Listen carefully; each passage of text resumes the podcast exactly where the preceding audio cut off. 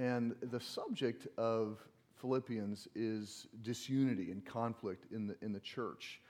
And um, uh, just studying this week, I mean, we've got this short passage. It's two verses. And um, if you've been a Christian or in the church for um, a period of time, you may have run across these two verses. It's, they're, they're obscure, they're weird. They are, they are calling out two individuals that are fighting. And um, it's an unusual two verses. Last week we read like 30 verses, and this week is two. And, and it's, a, it's a critical passage, which is why uh, we've just closely focused on these two verses today. Um, but it's, it's addressing this issue of, of conflict and, and conflict just between two people. And so I was just looking this week into other contexts where conflict and disunity has such a, a large effect in, in various environments. And I ran across some study that uh, a woman named Christine Porath, she's a professor at Georgetown University, um, she has found that the effect of one, what she calls a de energizing tie or a de energizing relationship, the effect of one de energizing tie is four to seven times greater than its effect, on its effect in the environment than a positive one. Negative ha- effect, four to seven times greater than a positive one. Um, and this then spreads throughout an entire team or, or even organization. She's found that if an employee has a pattern of toxic actions, which she defines as ongoing negative judgments, negative feelings, behavioral intentions towards another person, it leads to multiple employees spending more time and energy navigating that toxic relationship than doing their job. These toxic relationships or these de energizing relationships lead to less information sharing, plummeting motivation and performance, decreased sense of thriving at work, more conflict, yes, less unity and trust, lower team performance, reduced sense of belonging, and an increased likelihood of people leaving the organization. Her studies reflect the dynamic that Paul is addressing here in the Philippian church. Now, again, she's studying the uh, effects of just small numbers of people, one or two people in an organization, and how that, that toxic person can spread throughout um, many, many, many, many people, causing people to leave the workplace and just bringing productivity and effectiveness down. And so, this, this dynamic of, of conflict in a work environment is reflecting the same dynamic present within the church. And that's what you see here in this passage.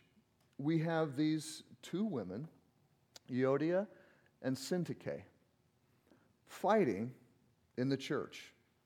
So, what I want to do is just kind of walk through who are these people um, and why does Paul call them out? There are just a few other instances where Paul calls people out in, in his letters, and it's usually um, people that, that uh, he sees nothing positive about at all. So he calls these women out. So we're going to look at what's going on here with these two women. Why was their conflict so critical? And why does it just pop up here in this book, whose dominant themes, from a cursory read, seem to have more to do with joy than addressing some sort of conflict? So, who are Euodia and Syntyche? Well, Paul calls them co workers. Now, co workers meant that they had some sort of contribution into the progress of the gospel. There's no indication that they were like on a team with him, like they were a traveling team or anything like that. All indications seem that they were present in Philippi at that local church there. So when Paul was in Philippi, they somehow contributed to his efforts to put the gospel there from an evangelistic standpoint and then establish the church. It's likely that they had some way of materially supporting Paul, either in hosting house church meetings, okay, which is what we saw Lydia doing in Acts chapter 16, or in materially supporting Paul uh, um, just from their finances.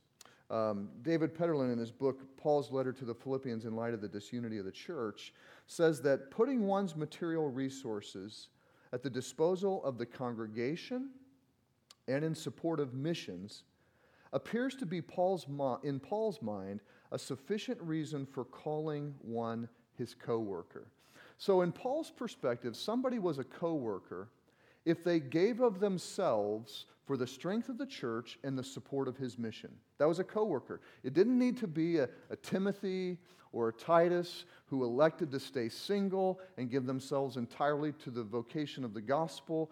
It didn't have to be somebody like that. A coworker could be somebody in a local church saying, "Hey, you can host a house church in my house." Hey, Paul, I know that you and your team are in need of some material support. Here's some money or here's some food. That was a coworker to Paul. People that were critical to the gospel's planting and, and ongoing progress in an area. It's very likely that they were deacons in the church. Now, this passage doesn't say that they were deacons. But Philippians, if you recall from the first message or second message, Paul is addressing in this letter the elders and the deacons. It's the only letter that he addresses the elders and deacons.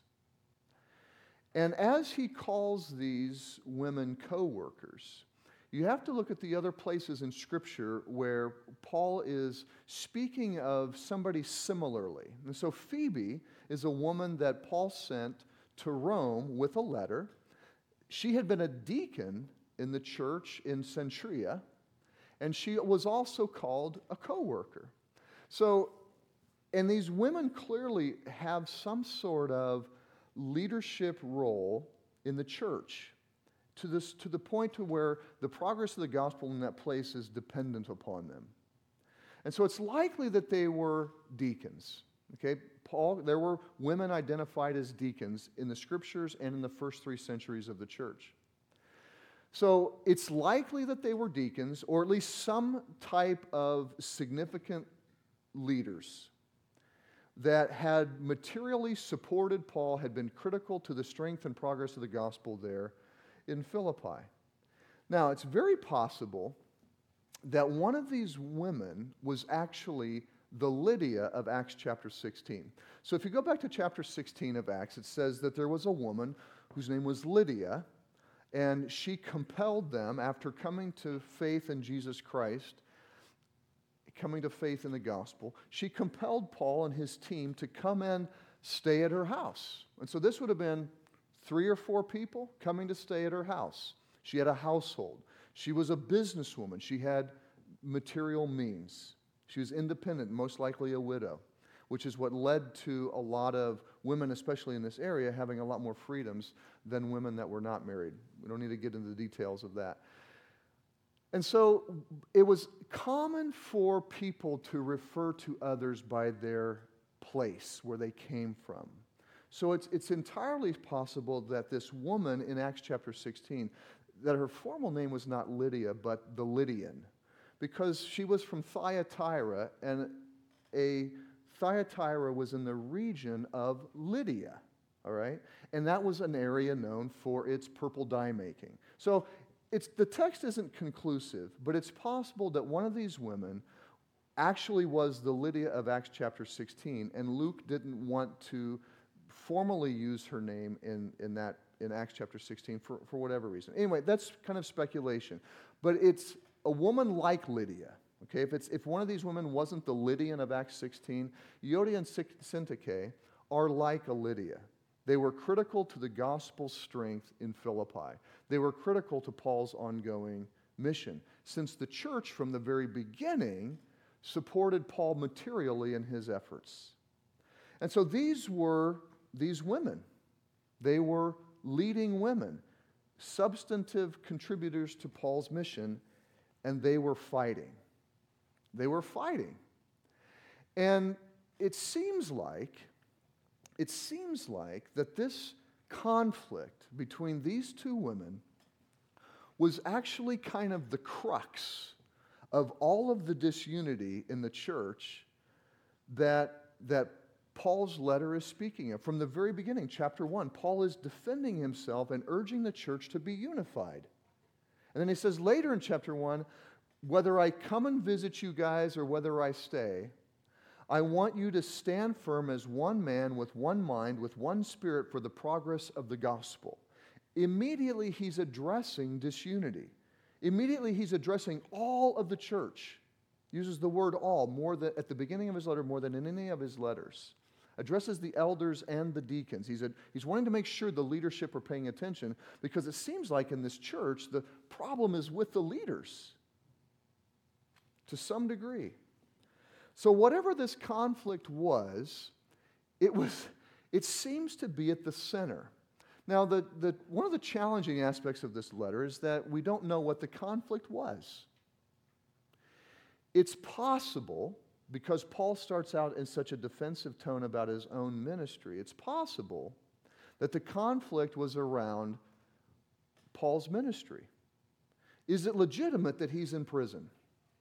And one of the two women may have had a, disagree, had a perspective, one of the two women may have had a perspective that, hey, Paul being in prison means that he's not doing something right. Which is why Paul may go into such a lengthy um, argument in chapter 3, which we covered last week, things, we as humans tend to look at things from a fleshly or outside perspective. And I am in a position of great weakness. I used to be in a position of great strength, but I've thrown all those things away. I count them as loss for the sake of knowing Christ. And for Paul to know Christ meant to suffer in the way he did, being imprisoned for the cause of the gospel. And so he's like, it may seem like I'm in a weak position, but I'm in a strong position. He's arguing that. And so it seems like one of these women may have had the perspective that Paul's position is weak, therefore he's doing something wrong. It, and Paul's arguing against this triumphalism, this Christians should experience a life that is full of victory. And Paul says no. That's a fleshly way of looking at this. Anyway, suspicion around Paul's ministry was going on. Was that what these ladies were arguing about? The text doesn't specifically make those connections. However, whatever it is that the ladies were arguing about, and it wasn't theological either, he doesn't count them into this group of dogs. Beware of the dogs in the beginning of chapter 3, those who undermine the gospel through their teachings. He doesn't put them in the category of the dogs. To them, to Paul, their names are in the book of life. So they are sisters, they are co workers. But they're having some sort of an argument. And whether the argument was about Paul or not, their argument seemed to be the cause of this spread of disunity. So they're grumbling and arguing and complaining. And perhaps this fed an underlying spirit that was present about suspicion around Paul's ministry. So it could have been directly about Paul's ministry, or it could have just led to them being suspicious as an entire church about Paul's ministry. But whatever the cause, or whatever this argument was, it was having this, this widespread negative effect.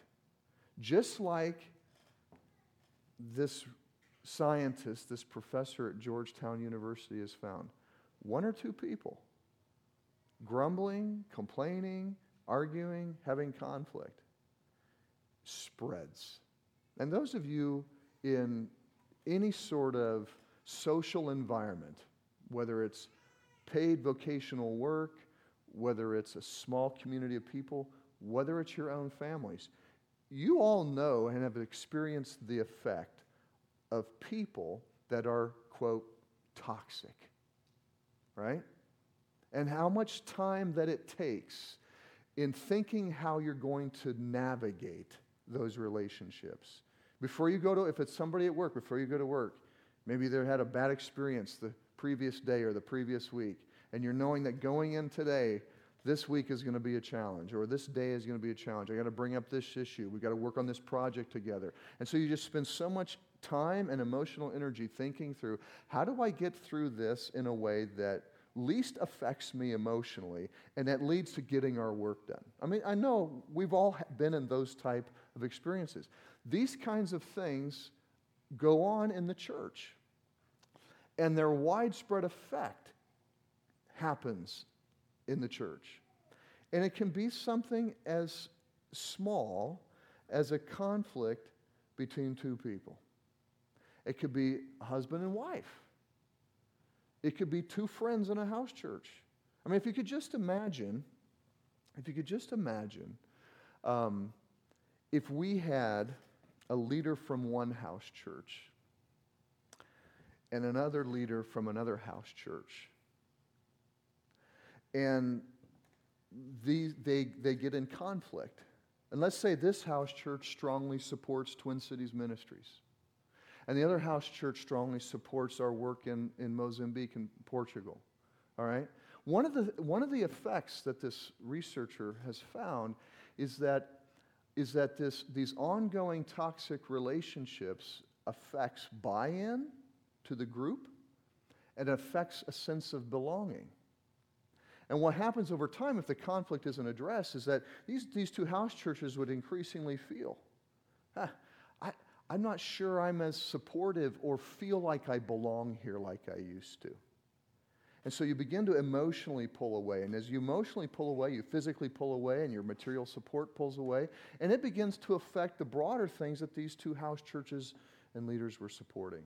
So you can see, I mean, these things take time, they happen over time. But you can see, because of the, the human relationships and the unity required for the sustaining of all on, all on all of the things that churches will be a part of, that these kinds of conflicts, left unresolved, can really lead to the breakdown of an entire church. I mean, it's, pos- uh, it's possible that many of you in here, I know some of you in here, have been a part of churches where there has been conflict on leadership and that's led to church splits, boom. Sometimes the churches are reborn, sometimes they're not. Their, their corporate work together would stop. And so it's a strange two verses um, because it seems so. In, why is Paul dealing with this conflict that these two women are having. He writes a whole letter and then he just brings this up. Well, it's again, these two women and the conflict they were having was the cause of the entire letter.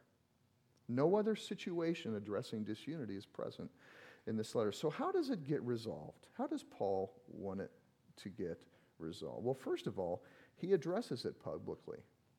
He addresses it publicly because conflict between two leaders two influential people, has the potential to have a greater impact in the church. So he's going to deal with it publicly. In 1 Timothy chapter 5, Paul says, when an elder is caught in sin, okay, not when an elder confesses sin, but when an elder is caught in sin, like the elder is hiding something and he's been hiding something for a while and he's found out and it hasn't been confessed in an, in an open way, but it's had to be revealed because he's been caught. He said, Paul says, Deal with it publicly so that everybody sees it as an example. Problems and conflicts with leaders have to be dealt with publicly because the effect of, that, of those leaders, their, their sin or this conflict, uh, it's widespread, and it's already widespread. If it's going on, it's affecting other people. So the effects of that sin or that conflict has to be addressed publicly so everybody knows hey, we know what's been going on. We're putting an end to it. And so the gossip, the wondering, the disunity, all of the things that are affected by the conflict or the sin, they get stopped as well. And so that's why Paul had to address it publicly. There's a need to address it, and he needs, there's a need for those, those leaders, these two women, to repent of it directly. And so you could imagine you could imagine getting that letter. Now, these letters, it's not like Paul wrote a private letter to Euodia and then a private letter to Syntyche. He wrote a letter to the entire church. This letter would be read in front of the entire congregation. Okay? So you could imagine for months this, this undercurrent of conflict has been going on, and there's been gossiping and arguing and disputing and all this stuff going on under the surface in the church. And then Epaphroditus comes and he's got a letter from Paul. We haven't heard from Paul for a while. Wonder how he's doing. Great to see you, Epaphroditus. We heard you were sick.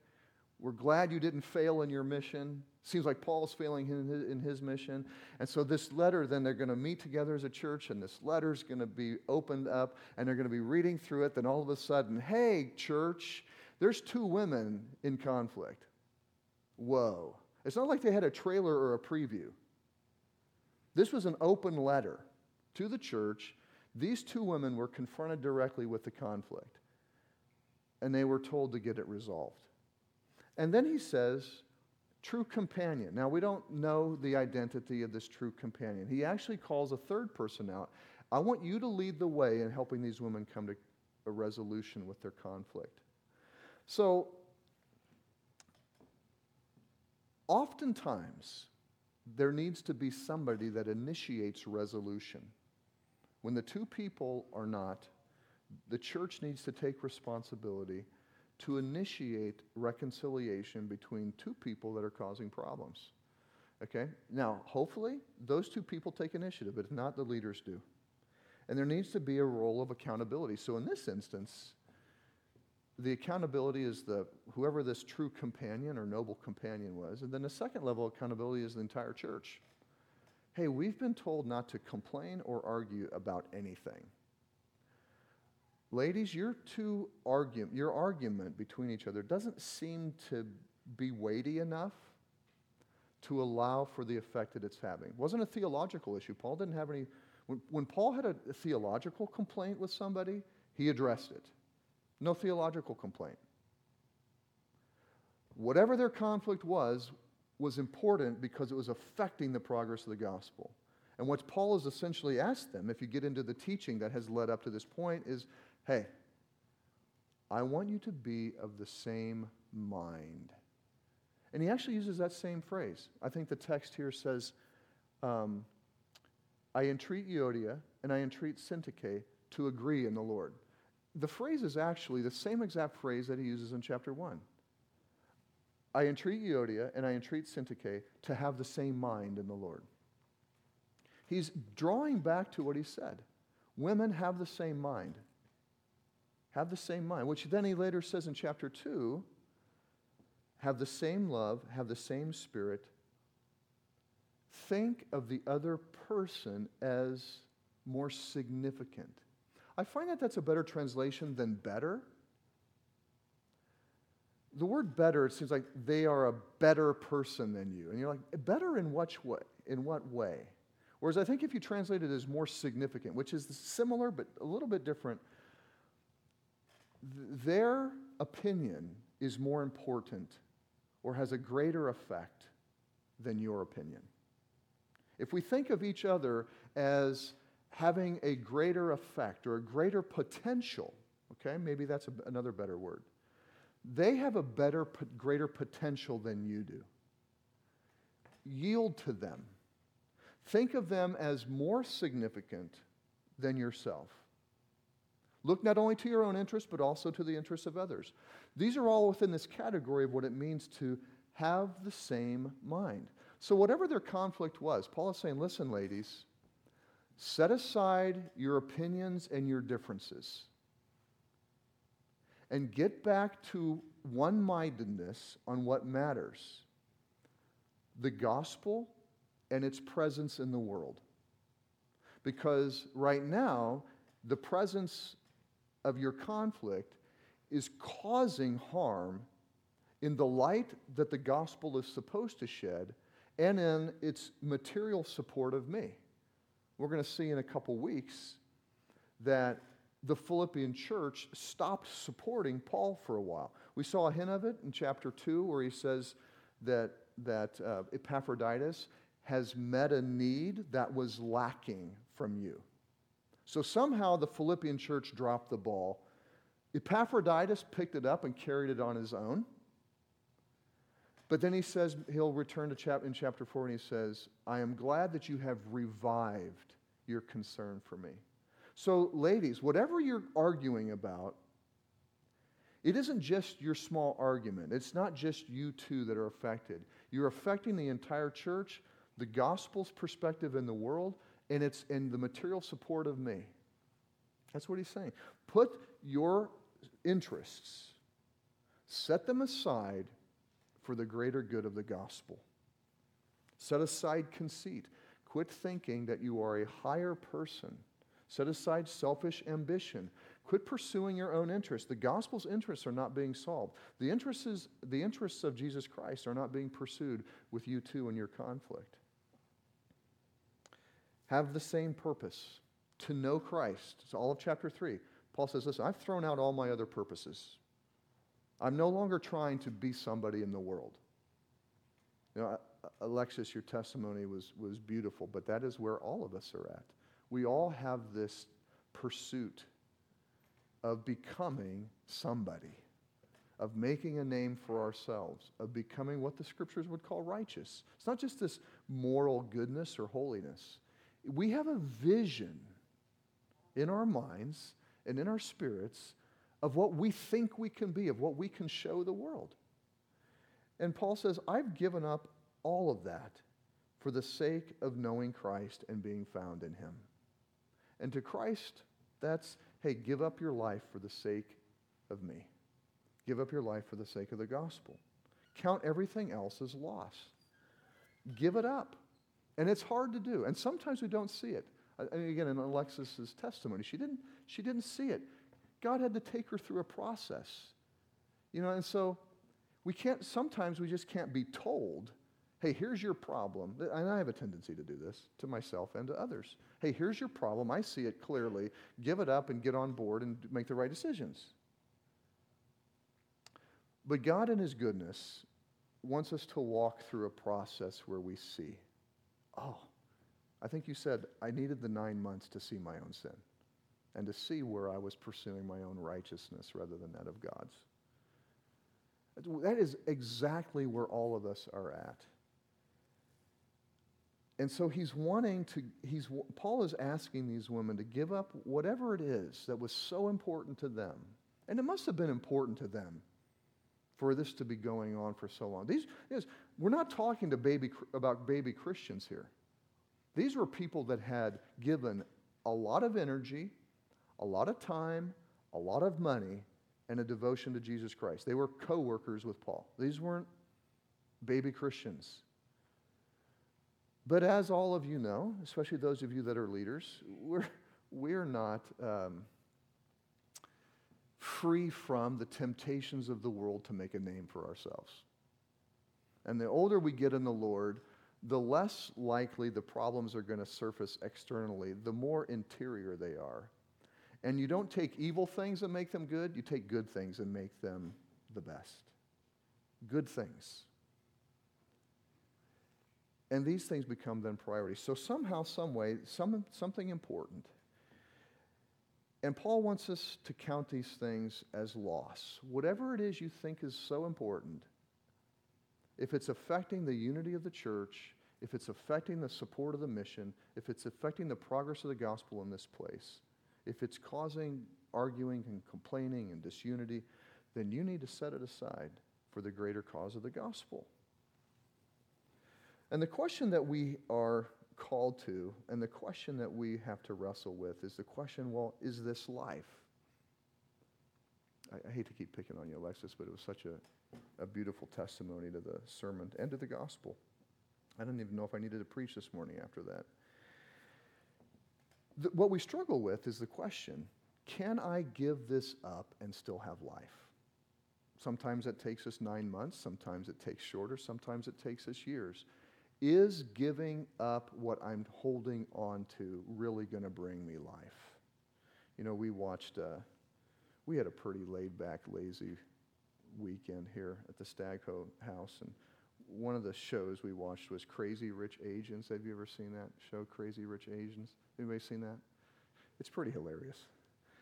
Anyway, um, I won't get into the details of the story, but um, like the richest family, in, the whole thing takes place in Singapore. One of the richest families in Singapore, this, the son, the heir apparent to this large developer dynasty, uh, lives in New York and he, he met a woman who was not rich, from a broken family and troubled past and all this stuff. And well, they end up obviously wanting to get married. And so she travels to Singapore, gets exposed to all this elaborate wealth of her, of her fiance, of her boyfriend. And uh, they have, you know, they go out and have parties. The women go off and have a party, and the guys go off and have a party because they're for another, they're there for another wedding. And so the women are off on this, this extravagant, extravagant bachelorette party. And uh, the movie's pretty clean. Um, but one of the features of this bachelorette party was um, an all expense fashion clothing spree. They could, they could pick out any article of clothing in this place, and the, the host of the party would pay for it. And so these are all like super rich young women, and they all go crazy. And they all start fighting and bickering and literally going to, to, to, to physical fighting for these clothes. And one of the ladies, she's kind of standing back. She's wanting to avoid the frenzy. And she goes, she made this statement. It really stuck in my mind. The only thing that stuck in my mind from the movie. No one goes crazy after free stuff more than rich people. I, stood back. I said, that is, a, that is a statement about the reality of whatever sin it is that we choose to pursue. Because contentment doesn't come by acquiring what we desire if what we desire isn't Jesus Christ. Because nothing brings fulfillment. So here you saw all of these young, wealthy, well dressed women going crazy and fighting each other for more clothes. But that's what it is, whether it's food or whether it's money, or whether it's status from our, our job, or whether it's promotions at our work, or whatever it is. We're, we're, we're never satisfied. We're like rich people that just go crazy after more and more free stuff. And it just leads to more jealousy and gossip and conflict because we're all getting in the way of what we want to selfishly pursue because of what we believe is going to bring us life. And that's the hard question for us. Is giving up these things that I've longed for, is that really going to lead to life? Will God really give me a sense of life and a sense of meaning and fulfillment, a sense of belonging, a sense of security, a sense of accomplishment, a sense of being a part of something? It, are all these things going to really happen if I give up what I'm longing for? And that's the question.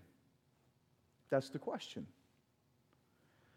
And the challenge of it, and it is so, it's so, um, the beauty of conflict is that it's apparent. Like James asks, What is the cause of the conflict and the dissension among you? Isn't it the selfish interests that you're pursuing? And the, the, so that the presence of conflict always reveals selfish ambition. It always reveals conceit. It always reveals the, the clamoring after something for our own righteousness. And so Paul just, he doesn't need to spend very much time. Two verses. Hey, you guys are in conflict, and this is the seed. It's pretty obvious to Paul. And so for us, whether it's in our families or in our house churches or in the church at large, and these kinds of things happen, these kinds of things pop up in our church. They do. You all know about them, some of them. They come up, they affect the church. And the conflict is clear. Even if it's just between you and your spouse, the conflict is clear or between another person. The conflict is clear. And so the, the, the, fact that our sin gets exposed cannot be hidden. Mean, you can just deny it, but how long can you deny the conflict? The conflict just doesn't go away until there is some change, some change of heart. And then the change is this Are we really going to have the same mind? Not are we all going to have the same opinions about everything? Okay? We're going to enter into this building process, okay? It's going to lead to the opportunities for a lot of conflict and division about things that are just matters of opinion. All right? We can wrestle through those things. Anything involving our time, anything involving our money, anything involving our, our commitment, all of which Christ calls us to give all of ourselves to. Lots of opportunities for conflict and division, lots of opportunities for us to hold on to our opinions. And it really does come down to this idea of having this same mind. Having the same mind. What is the mind? That we live our life for the faith of the gospel, for the advancement of the gospel, for the progress of the gospel, for the holding forth of the gospel into our world, for living lives worthy of the gospel. You guys, that, that has to be our collective mind because that is the only thing greater than all of us.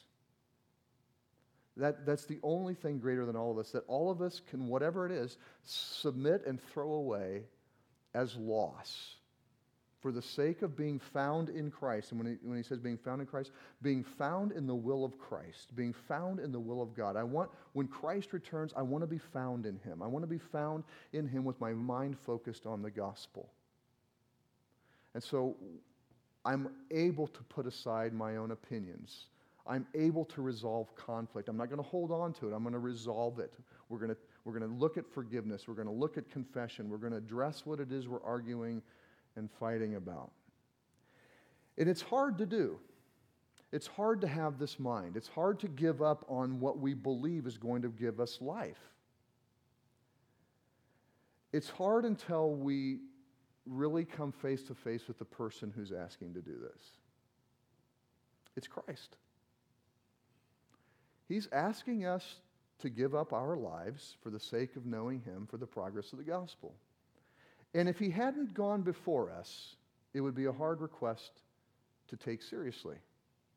But that is the unique thing about Christianity. It is the unique thing about Jesus as God. No other God, no other thing or person or being who has claimed to be God has come and suffered in the form of humanity and has endured the worst suffering of this world for the sake of others. Because Paul says, have this mind which was also in Christ who, being God, did not consider it something to hold on to, even though he had every right to, did not consider holding on to his place in glory of being God as something to hold on to, but gave himself up, obeyed father, his Father to the point of death, so that we could have life. And that great that put him into a place of glory, and that's going to put us and has put us into a place of glory. And so we it's a hard request to make, but Jesus made it, and he could make it because he, he's done it. And it's a hard request to follow him unless our heart has been melted by the truth of the gospel that Jesus has done the same thing. And that he, through his dwelling of, uh, in us, will give us the energy and the power and the ability to follow him in that. But are we willing to change our minds and to have the same mind that Christ did? That's the question. Let me pray.